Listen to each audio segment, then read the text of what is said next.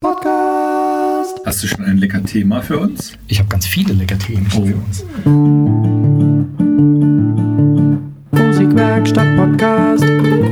Podcast. Herzlich willkommen zu einer weiteren Episode des Podcasts aus dem Rosenkranz herunterbetenden Rimbach. Mhm. Ähm, mein Name ist Kai Gabriel und bei mir wie immer der phänomenale Alex Bräumer. Servus Alex. Mahlzeit Kai. Es ist wieder, ihr wisst schon. Genau. Und äh, wenn wir loslegen, habe ich erstmal eine Frage für dich. Alex, was ist eine Undezime? Die Undezime? Der weiß das auch noch. Das ist unfassbar. Das ist die, die, äh, Undezime, die elfte Stufe, das Intervall äh, zwischen Oktav plus Terz. Richtig? Also ich frage zurück, weil ich mir nicht ganz sicher bin. So oft habe ich Undez. Ja, das ist richtig. Gut, okay. Ähm, also, elf ist drin, ne? Mhm.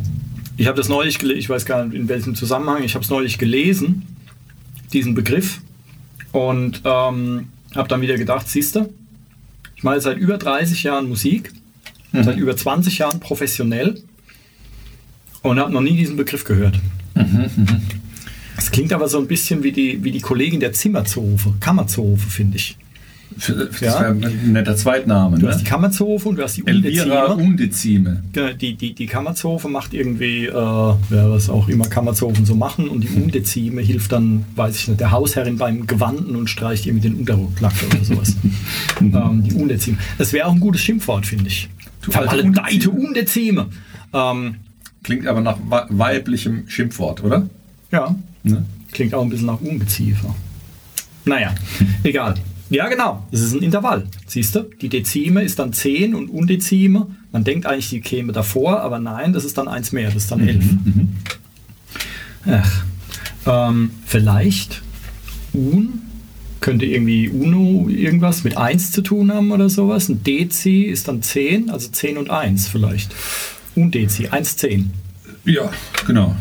Weil es gibt ja so mehrere, äh, im Finnischen ist es auch so, du sagst dann, wenn du elf sagst, sagst du irgendwie, nee, bei elf nicht, aber bei einundzwanzig sagst du zwanzig, eins. Aha. Solche Sachen, und im Französischen, die haben ja was ganz Komisches.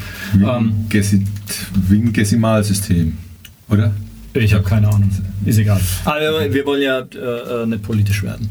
Ähm, genau. Äh, okay, ich habe ein Themchen mitgebracht. Prima. Und zwar, ähm, weil mir das neulich begegnet ist. Ähm, im Forum hat jemand gefragt, ja, ich habe jetzt hier, der, der ähm, muss irgendwie Musik-Abi machen oder so mhm. irgendwas und hat, und, und hat halt Harmonie, der hat halt nichts kapiert, also so mhm. wie ich eigentlich, nur war halt so dumm, Musik-Abi zu machen. ähm, äh, ähm, und hat dann gefragt, ja, wie hier äh, Krams. Und eine seiner Fragen war, wenn er jetzt Noten kriegt von einem Stück mhm. zum Beispiel, Ähm, oder was mir, was ich gedacht habe, ich habe ja meistens irgendwelche Textblätter, da stehen dann so Akkorde drauf oder sowas. Wie findet man eine Tonart raus? Mhm. Was eine Tonart ist, haben wir, glaube ich, irgendwann schon mal gesagt. Ähm, ich weiß es nicht mehr genau. Also es ist halt der Bereich, in dem, dieser, in dem dieses Lied halt stattfindet. Mhm. Und man weiß dann, welche Tonart, welche Töne dazu passen und welche Akkorde und so weiter. Du kannst es bestimmt noch viel besser erklären als ich. Ähm, aber... Wenn ich jetzt Noten kriege oder ich spiele in der Band und die geben mir irgendwie, sagen mir ein Lied mhm. und ich gehe dann stöbern und sowas, ähm, wie finde ich raus, was das Lied für eine Tonart hat? Mhm. Okay. Ähm, du hast jetzt verschiedene Kontexte genannt. Also wenn, wenn jemand tatsächlich Noten auf dem Tisch liegen hätte mhm. und fragt dann, und was für eine Tonart ist es, dann würde er ähm, in die Vorzeichen äh, spicken können. Mhm. Es setzt natürlich voraus, dass das Lied überhaupt in einer Tonart steht. Ich könnte ja als neuer Musikarrangeur mir den Spaß erlauben, dass ich einen wilden, äh, funktionsharmonisch nicht zusammenhängenden Haufen zusammenkomponiere, und dann ist das irgendwie eine Chaossuppe. Ich bin nicht gezwungen, eine Tonart zu verwenden. Das heißt, wenn du jetzt, wenn du sowas machst, wie du eben genannt hast, dann mhm. würde am Anfang der Noten würde quasi gar kein Vorzeichen ja. stehen, und du machst dann vor jeder einzelnen Note genau. Vorzeichen, Auflösungszeichen ja. und so ein Kram davor. Okay. Das wird man auch finden, wenn in, einer, äh, in einem Stück die Tonart sehr häufig äh, wechselt, es mhm. transponiert. Ähm, und die, ähm, dann, dann wird im, in Jazz-Standards findet man das auch häufig, dass auf dem Liedsheet, dem Melodie- und Akkordblatt zur Orientierung über die Form des Stücks ähm, vorne auch gar keine Vorzeichen stehen und dann während der Melo- des Melodieverlaufs ordentlich mit Vorzeichen um sich geworfen wird. Weil einfach alle anderthalb Takte oder vielleicht sogar noch öfter die, die Tonart wechselt. Mhm. Das heißt, man könnte zwar sagen, da ist es die Tonart so und so und da ist die Tonart so und so, aber es wäre keine Hilfe dann für das Stück pauschale Tonart festzulegen. Okay. Jetzt okay. Mhm. Ähm, zwei, zwei Sachen. Mhm. Also eine weiß ich jetzt noch, die andere habe ich vielleicht schon wieder. Ja, genau. Also erstmal Vorzeichen für die da draußen, die es nicht wissen, wenn ihr Noten nehmt und dann gibt es da am Anfang ähm, oftmals äh, in den Notenlinien so beim Notenschlüssel, das ist dieses komische gebogene Ding da vorne und dann steht dann die Taktart, vier Viertel oft und dann gibt es entweder kleine Bs ähm, oder es gibt kleine Hashtags, die eigentlich Kreuzchen sind, ja, mhm. ähm, und die sagen was über die Tonart aus. Also wenn da gar keins ist, dann ist es C-Dur. Ja? Mhm. Und ähm, am Quintenzirkel, das ist dann so ein, ja, könnt ihr googeln, ähm, da sieht man dann, welch, wie viele Kreuzchen und wie viele Bs, was das dann für eine Tonart ist, wenn die am Anfang stehen. Ähm, jetzt äh, angenommen, ich habe, das ist jetzt echt eine Frage, weil ich das selber nicht weiß, angenommen, ähm, ich habe ein Stück, was in einer Tonart anfängt, mhm. und dann aber mittendrin in eine andere wechselt und die bleibt dann bis zum Ende, sagen wir mal, ganz um es einfach zu halten. Gibt es die Möglichkeit, dass im Stück dann gesagt wird, ab jetzt gilt diese Tonart? Mhm. Ja, man würde dann einen Doppelstrich äh, notieren als Taktstrich, okay. Und die neuen Vorzeichen tönen. Das, das wäre auch, das sieht man auch öfter, wenn das so okay. ist. Ne? Das habe ich noch nie gesehen. Ja, ja, ja. Ähm, weil ansonsten gelten ja, wenn ich jetzt einzelne Vorzeichen habe, die gelten ja dann immer nur für einen Takt. Mhm. Na, also ja. bis zum Taktstrich, bis zum nächsten und dann ist es wieder alles weg. Ja. Und wenn ich die im Takt, also wenn ich nur eine Note äh, erhöhen will oder erniedrigen will, erniedrigen, ich will, ja. Ja, wenn, ich, wenn ich eine Note erniedrigen will, äh, ähm, dann male ich dann B davor, wenn aber die nächste, die auf dieser Linie ist, ähm, nicht erniedrigt werden soll, muss ich ein Auflösungszeichen davor machen, weil das B sonst für den Rest des Taktes gilt. Mhm, ne? Genau. Okay. Man sieht das übrigens in, in Popsongs auch recht häufig, dass gegen Ende hin, wenn der letzte Refrain nochmal wiederholt wird, gerne einen Ganzton hoch äh, gesetzt wird, mhm. und ja. dann äh, wird man da die neue Tonart notieren, wenn das notentechnisch so dasteht. Mhm. Okay, siehst du, das war mir jetzt neu. Aber jetzt, ähm, genau, ähm, woran erkenne ich, was es für eine Tonart ist? Also ich habe, äh, man kann nach den Kreuzchen, nach den Bs gucken, ja, und kann sich das dann rausfuchsen. Dann äh, bleiben wir doch dabei. Dann erstmal die Frage, was habe ich damit gewonnen, wenn ich das weiß? Ähm, du fühlst dich im Umgang mit dem Song wohler, weil du eine größere musikalische Stabilität inne hast. Habe ich das schön formuliert? Das hast du sehr schön formuliert. Ja, nein, du musst wissen, wo der Hammer hängt. Ähm, also, machen wir ein Beispiel.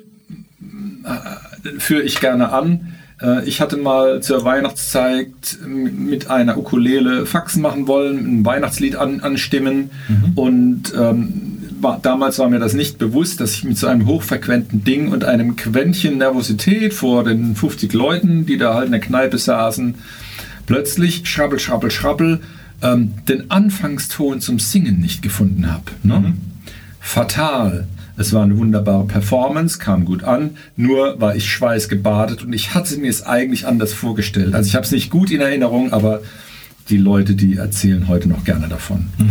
Was ist passiert? Ich habe den Bezugston zur Harmonie verloren und damit ist mir eigentlich etwas ganz Einfaches, was mir unter Laborbedingungen immer zu Hause gut gelungen ist, nicht mehr gelungen. Und das war mir eigentlich eher peinlich.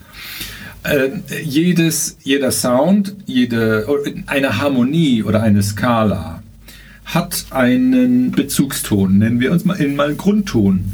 Und der Grundton ist die Basis, auf die, auf die ich alles beziehen will. Mhm. Und ähm, die muss mir eigentlich, äh, muss mir eigentlich geläufig sein.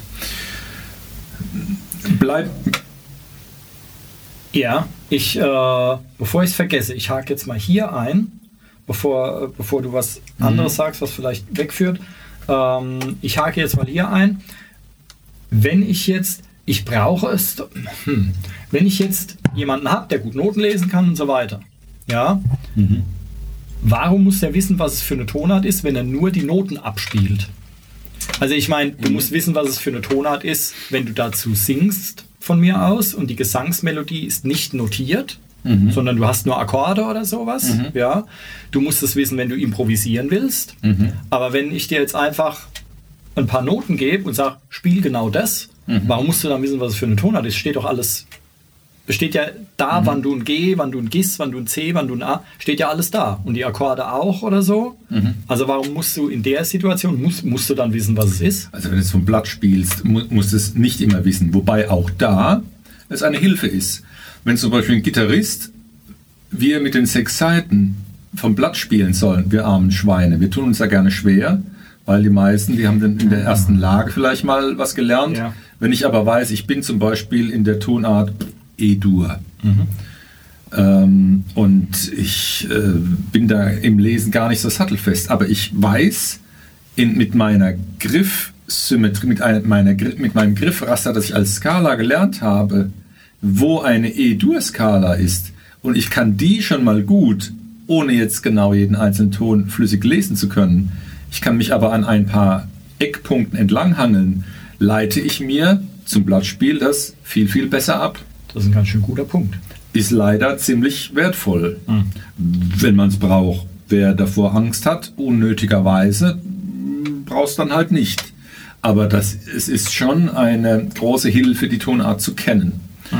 Dann, äh, wenn jemand äh, das Kommando raushaut, jetzt soll die Tonart gewechselt werden, weil äh, jemand das nicht so hoch oder so tief singen kann oder will oder weil das musikalisch so gemacht werden soll, wird umgebaut und dann wird das transponiert. Ich kann das mit Plan besser tun. Wenn das ein ganzes Ton hin oder her geht, ähm, kann ich das jeweils äh, ein Intervall hoch oder runter schubsen oder ich denke gleich in der neuen Tonart. Es ist einfach ein, ein, ein tolles Werkzeug. Man muss es nicht kennen, aber es macht vieles leichter. Ne? Das genauso wie wenn du in China bist, kannst kein Chinesisch, kein Englisch und willst eine Pizza bestellen. Ne? Und dann kriegst du eine alte Frühlingsrolle serviert. Wer will denn in China eine Pizza essen? Ja, das war nur so ein Beispiel. Ich wollte aber, mal prall aus dem Leben was nennen. Aber Chapeau. Ja? Du hast Danke. Jetzt hier mein... Äh, äh Du hast jetzt hier, du hast mit dem Gitarristenstandpunkt hast du schon gut mhm. angefangen und dann mir als Sänger auch noch gekonnt ans Bein gepisst. Mhm. Ja, ja gerade gerade diejenigen, die, die, die glauben, ich kriege das schon irgendwie hin. Ich, ich denke, das alles in Griffbildern und so ist alles recht. Aber ähm, wenn, wenn ihr eine Skala lernt oder in, in, in, äh, einen, einen Akkord, lernt auch unbedingt den Grundton dazu, weil dann könnt ihr den Quatsch auch verschieben. Mhm. Und äh, oder wisst für euer Picking auf der rechten Hand, welches für, für den Daumen ist denn die passende Bassseite? Es muss nämlich eigentlich die des Grundtones sein, des Bezugstones. Ja. Wenn ich einen, nehmen wir als, äh, bleiben wir bei den Gitarristen. Die Gitarristen, wer einen C-Dur als Feld- und Wiesenakkord spielen kann, der hat eine leere E-Seite dabei, die als Basston prinzipiell ein bisschen funktioniert. Es ist die Terz, die dritte Stufe in C-Dur. Das C liegt aber auf der A-Seite. Will ich also mit dem Daumen dumm, dumm, dumm äh, einen Basslauf machen, dann fange ich bei dem C an, dumm, und nicht auf den dumm, auf der, der, dem, äh, der, der, jetzt habe ich die Quint gesungen, dämlich, naja, ähm, will sagen... Aber ich glaube, das dass, war tatsächlich ein C, was du gerade gesungen hast. Das kann sein, aus Versehen. wenn, wenn wir ähm, den, nicht mit dem Grundton anfangen, ist es auch... Richtig, aber es kann uns ganz schön zum Schlingern bringen. Hm. Beispiel, ich will anfangen zu singen. Ne? Ähm, naja, jetzt haben wir genug Werbung für, für die Tonart gemacht. Also das mit dem, was ich bisher erzählt habe, von wegen, naja, vom Blattspielen und so weiter, vielleicht sind es auch Dinge, die die meisten gar nicht so interessiert und die nicht so wichtig sind für viele. Ja, ja. Aber ähm, auch wenn, wenn ich... mit Musik zu tun habe und die, die hören will, dann ist es eigentlich zum sicher musizieren ziemlich wichtig. Ähm, die, die besten Beispiele findet man bei äh, Musik, die, die in sich, sagen wir mal, sehr stabil ist. Ich lande gern beim Kinderlied, auch wenn es den meisten so zu den Ohren heraushängt. Du musst dich für deinen Geschmack nicht schämen. Ist alles gut. Du, ich stehe auf Hänsel und Gretel. Ja, ja, ja. ja. Ist, ist halt so. Oder Hänschen klein. Es ist einfach so, dass diese Musik ähm, jetzt in Richtung, wie erkenne ich, in welcher Tonart ich bin, und zwar nicht, nicht visuell auf dem Notenblatt, sondern vom Hören her, ähm, gerne mal der erste Takt geht mit dem Basisakkord los und der letzte Takt hört auf dem Basisakkord auf, der, der Grundtonart. Ist also ein Lied, ohne Vorzeichen, in C-Dur. Dann wird der erste Akkord C-Dur sein und der letzte wohl auch. Das ist ziemlich wahrscheinlich. Mhm. In der Melodie muss es nicht unbedingt mit dem äh, Grundton dann anfangen oder aufhören, äh, tut es auch manchmal. Aber nun, das ist halt dieser Mechanismus, der es so, so überschaubar, also so richtig, so stabil erscheinen lässt. Ne? Mhm. Und ähm, darüber hinaus äh, kann ich halt, äh, wenn ich kapiert habe, was der erste, was der Basisakkord ist, oder die, die Musikwissenschaftsheinis sprechen dann von Tonika, der Bezugsakkord, dann weiß ich eigentlich schon im Vorfeld, wenn es ein, ein, ein, ein Dur-Lied ist, was wir meistens haben in Kinderliedern, was die Quinte und was die Quarte ist. Und das sind dann Dominante und Subdominante, die passenden Akkorde dazu. Weiß ich, ein, ein Lied ist in C-Dur, dann, dann ahne ich schon, aha, G sieben oder G-Dur wäre die, der passende Dominantakkord oder Dominant-Sept-Akkord. Und wenn ich die beiden kombinieren kann, bin ich der Held beim Musizieren. Dann mache ich siebzig bis achtzig Prozent aller Kinderlieder. Und äh, den Rest kriege ich noch mit dem dritten Akkord. Das wäre dann die vierte Stufe. In C-Dur wäre es dann F-Dur. Wäre es die, äh, da, damit kriege ich den, kn- knapp den ganzen Rest erschlagen. Und das ist einfach unheimlich praktisch. Und äh, ich äh, helfe mir da beim Raushören, oder wenn ich ein bisschen hören kann, ergänze ich das. Es ist einfach unheimlich praktisch. Fuchs, du hast den Hans gestohlen. Gib ihn nicht mehr her. Ja, genau. äh, und äh, hier, ja, du, also ich meine, äh, ähm, na, es geht ja in Kinderliedern, genau wie in Märchen, gibt es ja teilweise ganz gewaltig auf die Nuss. Da werden Leute verspeist bei lebendigem ja. Leib und lauter ja. so ein Kram. Und das, äh, möchte man, das möchte man dann äh. nicht in Moll hören. Ja, ja, ja. ja. Ich meine, das muss man doch auch feiern und äh, es muss fröhlich sein. H- Hänsel gegessen von der Hexe und so, so knuspermäßig. Und nee, andersrum. Nee, die wurde gebraten. Ah. Umgekehrt. Ja, Hauptsache knusprig. Also so Wabbelkram, ja, ja, kann ja, essen. Genau. Ähm, äh, die, äh, ja, warte. Ich habe vergessen, warum ich reingrätschen wollte. Ich wollte reingrätschen. Genau. Also erstmal zu vorhin. Äh, das, ist, äh, das ist sehr nachvollziehbar, wenn du jetzt von der Gitarre, aber naja, das gibt bei anderen Instrumenten, beim Klavier oder sowas wahrscheinlich genauso. Ähm, du hast ja mit Umkehrungskram und so weiter, du hast ja unzählige Möglichkeiten, einen mhm. und denselben Akkord zu spielen. Mhm. Und wenn du halt jetzt irgendwo dich befindest, halt im neunten Bund von mir aus oder so, und dann kommt ein E-Dur und du kannst den nur unten in der ersten Lage spielen, mhm. ähm, dann klingt es eventuell doof, aber es ist halt auch, dann hörst du mehr Umgreifgeräusche als sonst irgendwas, wenn du ständig mhm. da mit der Hand so einen halben Meter hin und her äh, ja. watscheln musst. Also ist das, glaube ich, ganz sinnvoll, wenn du einfach weißt, okay, dann kann ich den Krempel auch da oben spielen mhm. ähm, und weißt deswegen, wo deine Tonleiter ist. Und äh, ich benutze das ja selbst. Sehr erfolgreich seit vielen Jahren. Leute hören mich Gitarre spielen und denken, ich wüsste, was ich da tue. Aber eigentlich kann ich nur eine einzige Pentatonik und mhm. dudel damit irgendwelche Blues-Licks seit zwanzig Jahren rum mhm. und es stört sich niemand dran. Also mich stört's. Ich höre denselben Dreck spiele ähm, und finde das fast schon unerträglich. Aber andere Leute denken, ich könnte wahnsinnig gut Gitarre spielen, was überhaupt nicht der Fall ist.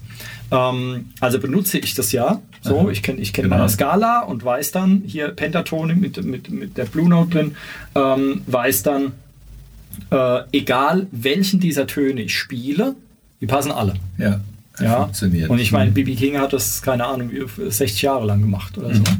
Ähm, die, äh, auch wenn das jetzt äh, kein Vergleich sein soll. Ähm, Also technisch ist es natürlich praktisch und ich habe das vorhin, ich wollte das nicht als Ausrede für denjenigen, der keinen Bock hat, es zu lernen, machen. Ich mhm. dachte da tatsächlich jetzt an einen professionellen Orchestermusiker, mhm. ja, der, wenn er jetzt klassische Musik macht, sowieso haargenau das spielt, was da steht, und jede Note ist ja genau, ja, es ist ja das, was da steht. Der mhm. macht ja da nichts Eigenes, außer von mir ist jetzt Ausdruck oder sowas. Aber er macht ja da nichts Eigenes, er muss es ja genauso abrufen, wie es da steht, wie es der Dirigent oder sonst was von ihm verlangt wird.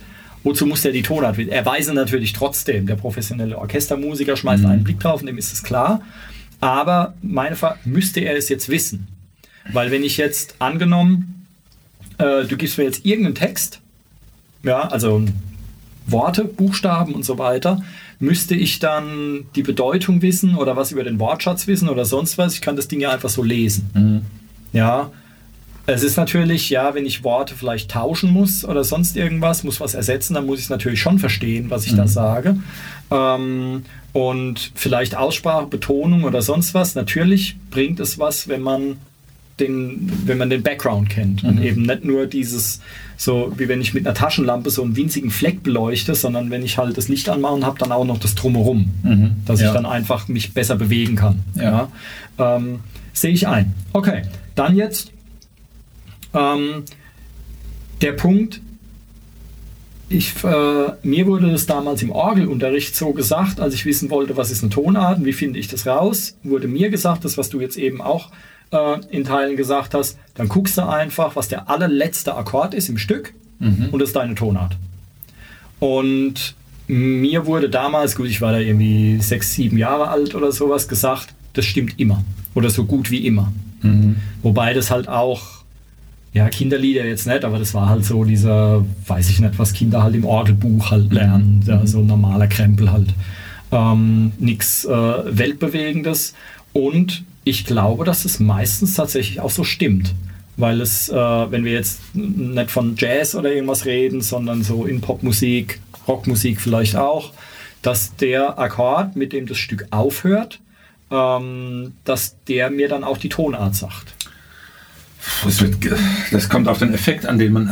Ausnahmen bestätigen die Regeln, ja, aber meistens. Also, also auch, auch Kinderlieder. Es gibt sogar Kinderlieder, ähm, die... Die, die fangen nicht mit dem Grundton, äh, mit, mit, dem, äh, mit der Tonika an, sondern mit einem dominanten Septakkord. Aber wie hören sie auf? Ich habe ja jetzt eben nur das Aufhören gemeint, weil das mit dem Anfang, das ja, ja, genau, damals gar nicht beigebracht. Ja, ja, ja, genau, ja, ja, das, genau. das Ende beigebracht. Ähm, ja. Mag sein, ja. Also es wird je, je nach Genre durchgängig sein, dass nahezu äh, der, der, der die Tonika äh, da im Schlussakkord steht, aber muss nicht. Hm. Im Jazz nicht. Im, im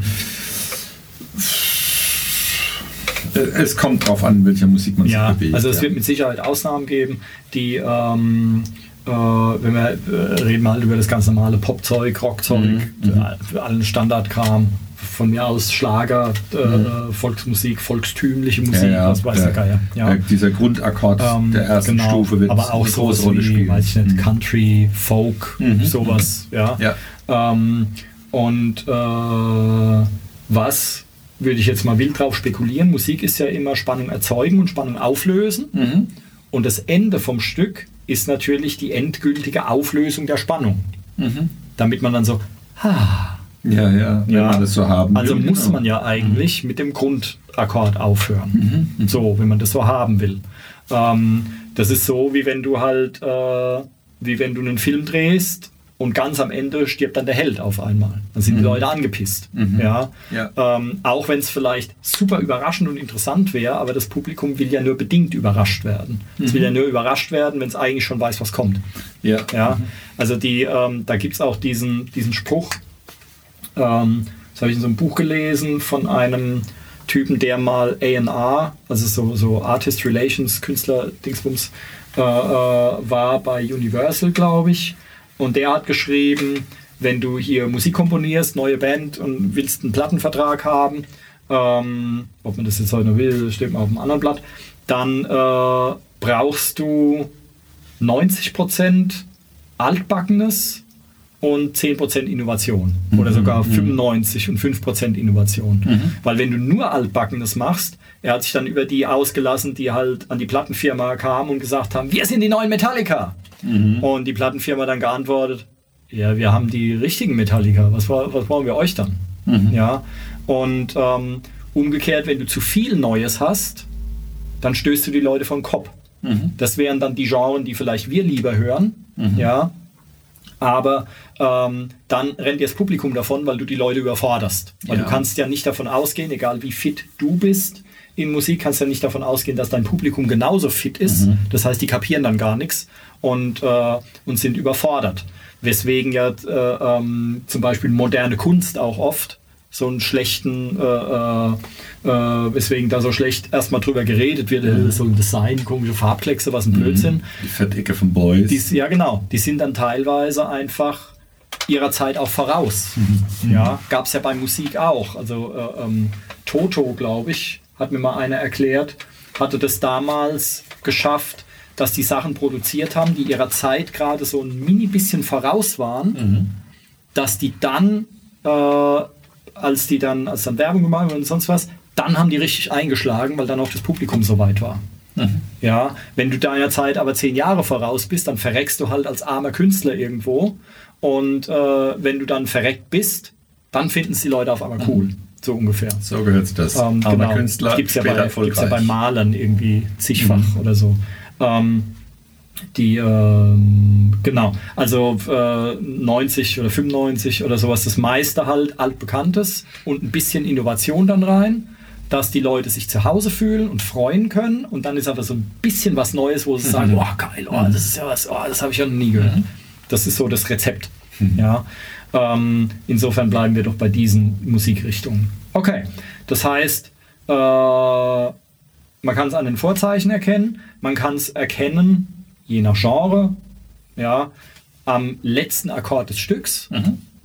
So, und was mache ich, wenn das jetzt nicht stimmt? Oder wenn ich, äh, weiß ich nicht, wenn ich nur eine Melodie habe und keinen Akkord. Oder, äh, ähm, du meinst, wenn ein Lied eine andere Struktur hat. Oder wie kann ich sicher gehen, dass es die Tonart ist? Wenn ich jetzt den letzten mhm. Akkord sehe und sage, okay, das ist jetzt mein Grundton. Aber es könnte ja zum Beispiel sein, angenommen, ich wage mich jetzt in Gefilde, wo ich mich selber nicht so richtig gut auskenne, aber wenn wir ein Stück in C-Dur haben und es endet auf dem A-Moll, was ja die parallele Moll-Tonart ist. Ne? Von C-Dur. Genau. Mhm. Das heißt, es müsste doch auch halbwegs brauchbar klingen. Mhm. Ah, und dann gucke ich und sage, ah ja, okay, das Stück ist ein A-Moll. Mhm. Ist es dann richtig oder nicht? Und wenn es nicht richtig ist, wie finde ich das raus? Ich würde auf alle Fälle versuchen, das zu hören. Du, natürlich, wenn es notblatt da liegt, wird man es auch sehen können. Aber ähm, die, diese äh, Zielakkorde, diese, die Stabilität hervorrufen, mhm. äh, von einem gewissen Spannungsmoment äh, aus, dann auflösend wirken, die sollte man versuchen, hören zu können. Wenn man das nicht kann, oder es nicht gelingt zu Beginn, dann wird es auch, äh, da wird man sich unwohl fühlen. Das ist äh, Trainings okay. äh, wichtig. Kann es nur einen Akkord, gibt es immer nur einen Akkord, der es auflöst? Ich meine, wenn ich jetzt... Es muss, es muss nicht zwangsläufig aufgelöst sein. Nein. Ich kann ja auf jedem, ich kann ja auf jedem Ton, der mhm. C-Dur-Ton leider, wenn wir bei dem Beispiel bleiben, mhm. kann ich ja einen Akkord basteln, der da reinpasst. Ja. Das hatten wir ja schon mhm. mal. Ne? Ähm, Und manche davon bauen Spannung auf, mhm. ja, aber gibt es außer dem C-Dur-Akkord auch einen, der es einfach auflöst von diesen äh, acht Akkorden, sieben? Weißt du, was ich meine? Ja. Ähm, wir gehen mal von, von dem einfachsten Beispiel, äh, von dem typischsten Beispiel aus, dass dieser Wohlklang-Akkord wäre entweder äh, in der Tonart C-Dur, wäre die, die, der, der ersten Stufe, der C-Dur-Dreiklang, oder in der Parallel-Moll-Tonart, die, die, die der sechsten Stufe. Prinzipiell kommt es auf den Kontext an und je nachdem, wie, auf welchem Sound ich herumreite und ihn etabliere und ihn äh, und den Hörer innerhalb des Stückes trainiere, wird er ein anderes Hörbewusstsein haben. Ähm, das kann man um, umbauen.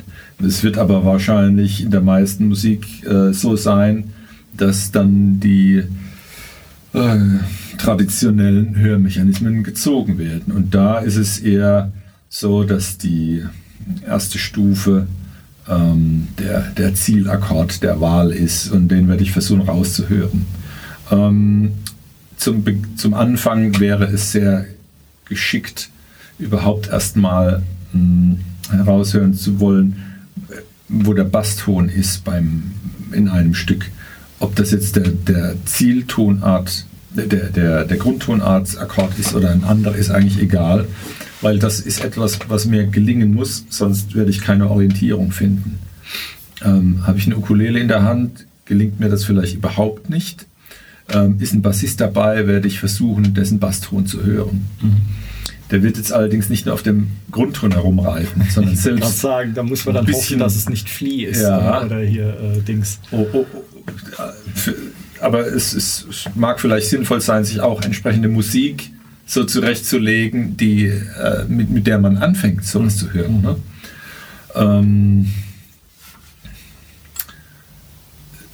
diese äh, Sicherheit, einen Basston oder einen Bezugston herauszuhören, das sollte man trainieren, und das kann man sehr gut trainieren. Das heißt, wenn jemand sagt, oh, das kann ich überhaupt nicht, Fresse halten, wieder hinhocken, es wird immer besser, es ist kein Problem, wobei das Raushören auch mal eine Tagesform sein kann. Wenn man da anfängt und mal einen Tag hat, wo man gar nichts hört, nicht verzagen, nächsten Tag nochmal rangehen. Also ich finde, dass äh, bei Gitarre, glaube ich, kann man das ganz gut üben. Wenn wir jetzt zum Beispiel den C-Dur-Akkord nehmen, ja. Ja, wo man ja eigentlich die, die tiefe E-Saite nicht mitspielt, ja, mhm.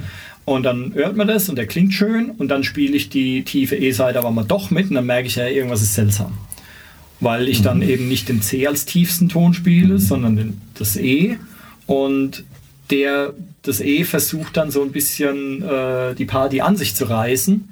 Aber es funktioniert halt nicht, weil bei einem E-Akkord sind halt andere Töne drin mhm. als beim C. Mhm. Und deswegen klingt es komisch, und beim C klingt es dann schön. Und da könnte ich ja dann auch mal probieren, einfach andere Töne unten zu spielen, mhm. ähm, und merke dann, dass eigentlich keiner so gut passt wie halt das C. Ja, das wäre mal so eine, eine Überidee. Beim, beim Tasteninstrument halte ich es für schwieriger, weil da gibt es ja auch so Umkehrungen und so ein Kram. Mhm. Das heißt, ähm, der Standard, was ich damals gelernt habe bei der Orgelbegleitung, wenn du einen C-Dur-Akkord gespielt hast, war eben nicht C-E-G, sondern meistens hast du G-C-E gespielt. Mhm. Ja, und der klang eigentlich immer gut. Du hast ja. natürlich mit dem Fuß und einem Bass, im Bassregister hast du natürlich schon das C gespielt, mhm. ja, aber den Akkord, den du gegriffen hast, ähm, das war meistens äh, die zweite Umkehrung, mhm. G, C, E. Ja, wie weiß ich es dann? Ja, also wenn ich, mhm. ich meine, du wirst immer den, den, den Basston suchen als Hörer. Das wäre dann dein Pedal, dein Fußpedalton gewesen. Mhm. Wenn du den nicht erkennst oder identifizieren kannst, bist du eigentlich verratzt. Das ist dann schwierig, Musik zu machen oder was sich zurechtzufinden. Mhm. Ähm, ich meine, wir haben ja schon mal äh, über Dreiklänge geredet mhm. und über Harmonielehre allgemein. Das heißt, äh, es, es könnte sich jetzt jeder rausbasteln, ähm, welche Töne in einem C-Dur-Akkord vorkommen. Hier mhm. Terzen übereinander basteln. Und äh, es ist ja dann der einzige Akkord, der ein C, ein E und ein G enthält. Oder? Also, wenn ich die drei Töne C, E, G habe, weiß ich, dass es ein C-Dur-Akkord ist. Oder? Kommt natürlich jetzt aufs, auf den. Also, wenn, nur, nur wenn C der Basston, wenn, wenn der der Bezugston ist. Du könntest auch sagen, ich will jetzt unbedingt, dass E der Grundton sein soll. Da müsste man überlegen, was ist dann C äh, als, äh, in Bezug auf E? Das wäre dann eine übermäßige Quint oder eine, eine kleine Sext. Und das G wäre eine kleine Terz. Und das ist ein E-Moll.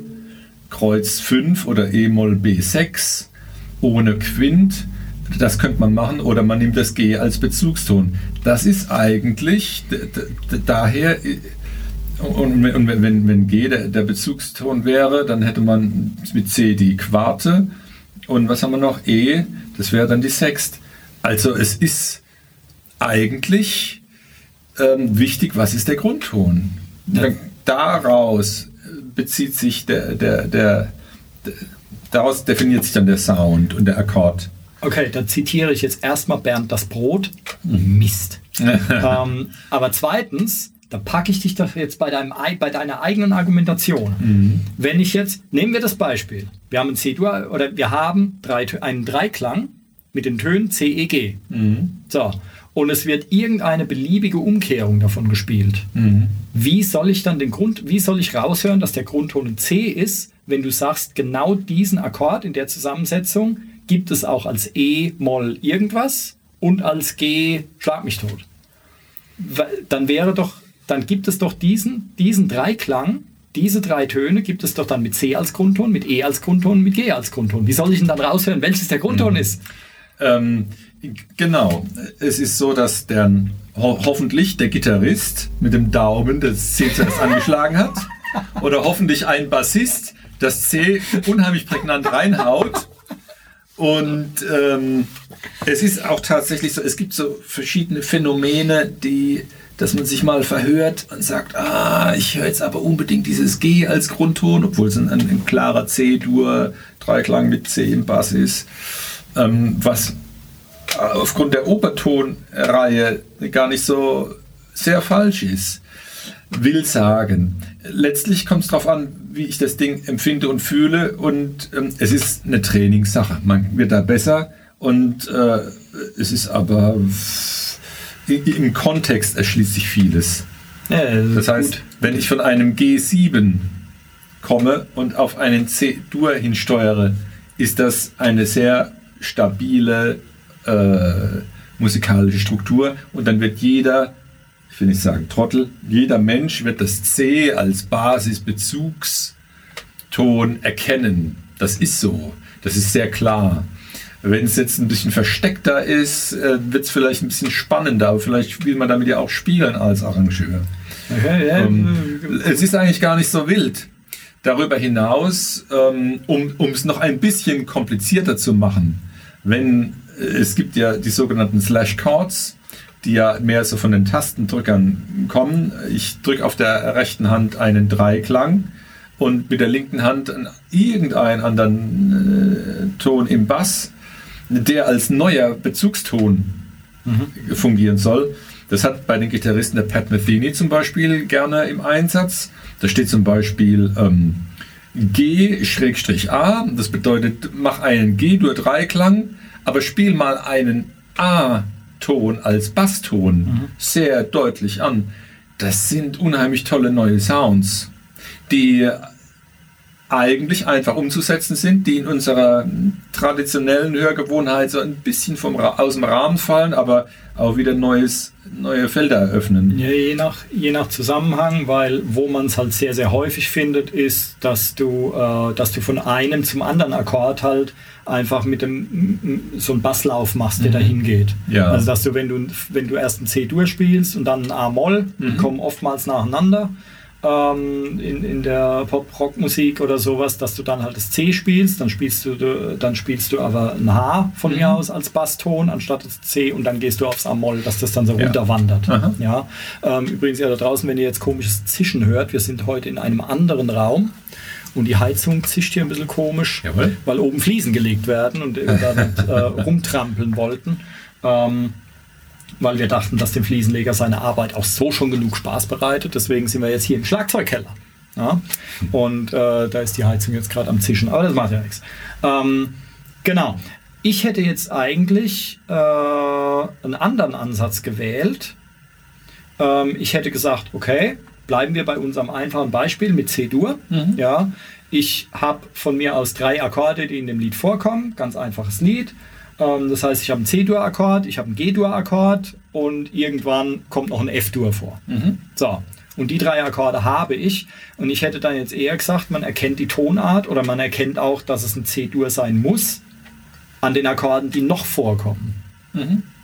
Weil, wenn wir jetzt das äh, von vorhin aufgreifen und sagen, okay, C, E, G, es könnte auch E, G, C sein.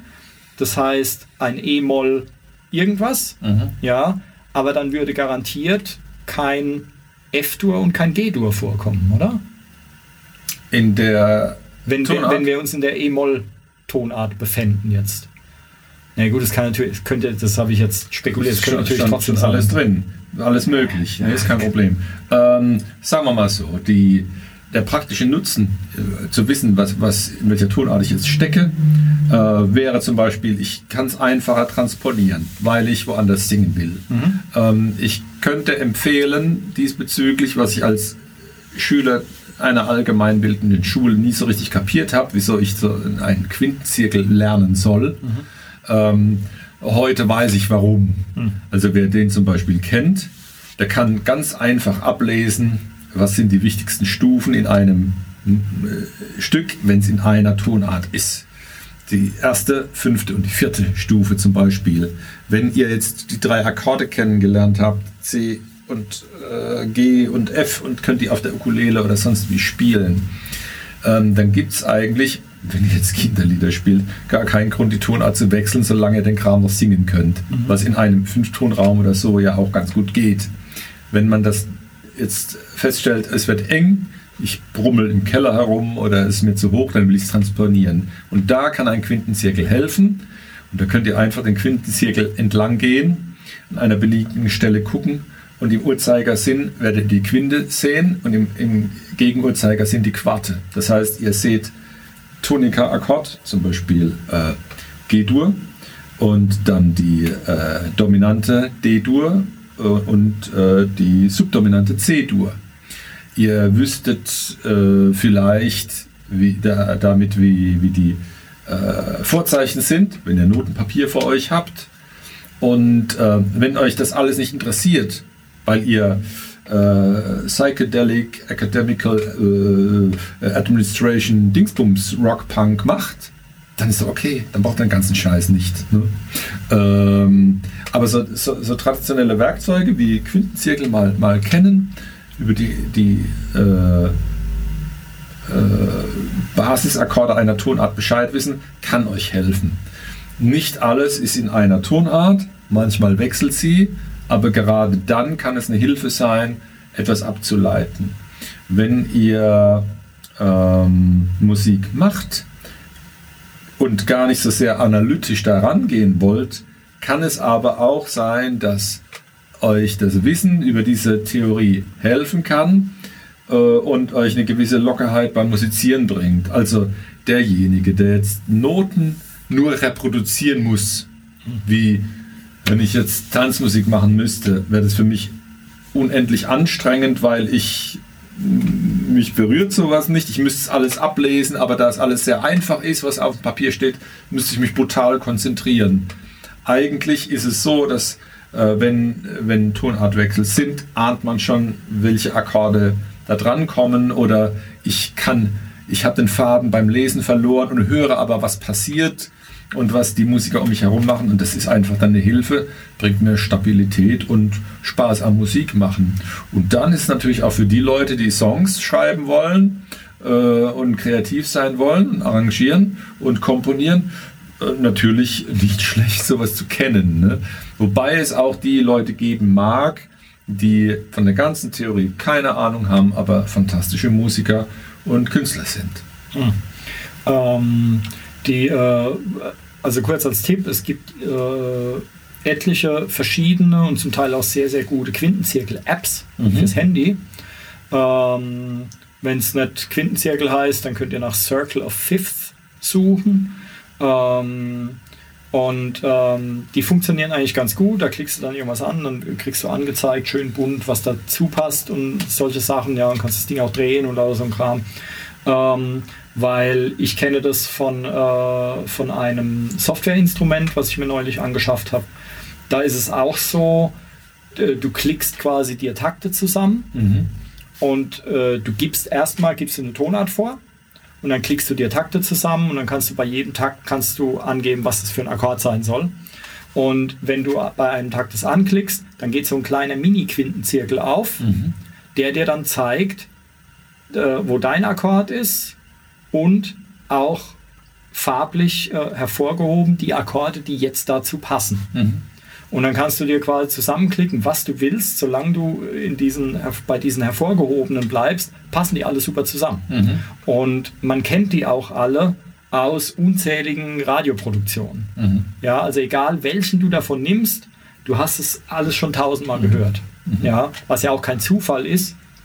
Wobei, da kann man jetzt überlegen, ob jetzt hier äh, Huhn und Ei. Ähm, die Frage ist, ob das für uns deswegen besonders wohlklingend ist, weil wir es halt ständig hören, ja. oder ob wir es mhm. ständig hören, weil es wohlklingend ist. Also ob die Sachen deswegen so geschrieben wurden, weil es besonders wohlklingend ist, mhm. weil anderen Orten auf der Welt werden ja Sachen als wohlklingend empfunden, wo sich bei uns die Fußnägel aufhören ja, oder ja. so. Mhm. Ja, also das ist dann eher die Frage, ist es dann nur Gewohnheit ähm, oder äh, ja, wie auch immer. Der, ähm, genau. Das heißt, wie finde ich jetzt eine Tonart raus? Also erstens, vielleicht gibt es Vorzeichen, dann kann man es nachgucken. Ja, kein Vorzeichen, C-Dur, äh, hier, ähm, äh, was hast du genannt? G-Dur, das ist ein Kreuz, ne? Ich würde es wirklich vom Hören abhängig machen. Das, was musikalische Stabilität ausdrückt, wird hoffentlich der, der, der Akkord sein, der Grundtonart, und dessen Basston muss ich raushören. Und ähm, ansonsten, klar, wer die Vorzeichen kennt und guckt aufs Notenpapier, hinterm Violinschlüssel stehen die Vorzeichen. Ja, also ich wollte jetzt die verschiedenen Möglichkeiten aufzählen. Mhm. Egal. Also Vorzeichen bei Noten, dann, äh, wo ihr zumindest eine gute Trefferchance habt, äh, allerletzter Akkord im Stück. Mhm, mh. Ja, und äh, okay, dann hören. Mhm. Hm. Noch irgendwas? Oder sind das so die... Doch, das, das macht es ja eigentlich aus. Mhm. Sonst fällt mir da nichts ein. Okay, das heißt, äh, Aufruf an alle, Gehörbildung betreiben. Wenn es euch interessiert, unbedingt. Wenn nicht, spielt es keine Rolle. Wie steigt man damit ein? Gehörbildung? Das hatten wir irgendwann schon mal, glaube ich. Aber jetzt im Ohren aufmachen und los geht's. Gerade jetzt, das heißt, äh, man sucht sich halt Sachen, die möglichst simpel sind. Zum Beispiel halt mhm. jetzt von mir aus Kinderlieder. Mhm. Ähm, und... Äh, Ja, und dann, dann habe ich ein Kinderlied und das läuft und mhm. dann nehme ich mein Instrument oder was und spiele. Ja. Gucke, also dass das, ich die Grundtöne, wir heute gesprochen haben, ist eigentlich so ein super Einstieg, weil diesen Bezugston heraushören, es ist, ist so leicht dahergeplappert. Es sollte eigentlich auch einfach sein, aber es kann je nach Klangkomplex sehr knifflig sein. Und es ist ja auch dann in einem Musikstück so, dass halt, wenn man jetzt den Bass hinterher hört, der halt auch andere Töne als ein Grundton spielt. Es ist so ein bisschen der musikalische Kontext. Versucht einfach dann äh, äh, euch vielleicht so Musik, mit der ihr euch wohlfühlt und die ihr versteht, äh, ranzunehmen. Man kann sich ja dann auch ein bisschen Liedsheets oder Notenblätter oder Arrangements äh, als Notenkopie oder Informationsblättchen zurechtlegen, um da abspicken zu können, ne? Mhm. Und dann sehe ich, oh ja, ich habe es richtig erkannt oder nicht, oder ich bin auf eine andere Lösung gekommen, warum ist das so? Mhm. Sehr, sehr schöne Übung, weil man wird auch mit einem großen Erfolgserlebnis belohnt. Wenn ihr da kräftig rumschwimmt und seid erstmal hilflos verloren anscheinend, geht am nächsten Tag nochmal ran, da wird der ein oder andere Groschen wahrscheinlich schon gefallen sein. Mhm. Genau, und dann halt mit äh, äh, zunehmender äh, äh, Kompetenz dann halt, können die Stücke dann auch ein bisschen komplexer werden. Mhm. Ähm, genau, und äh, auch, äh, auch wenn du nicht so richtig begeistert davon warst, äh, äh, nenne ich trotzdem als Möglichkeit meinen Gedanken von vorhin, dass ich einfach gucke, welche Akkorde kommen in dem Ding vor mhm. und versuche mir daraus die Tonart zu erschließen. Ja. Weil wenn ich halt jetzt drei Akkorde habe und ich weiß, es ist jetzt halt kein Slash-Akkordkram äh, oder kein, mhm. äh, keine komplexe Musikrichtung, sondern halt irgendwie ganz einfache Popgrütze mhm. und ich habe halt die Akkorde C, G und F und mhm. dann habe ich halt eine gute Chance, dass das Ding einfach in C-Dur ist. Mhm. Ja.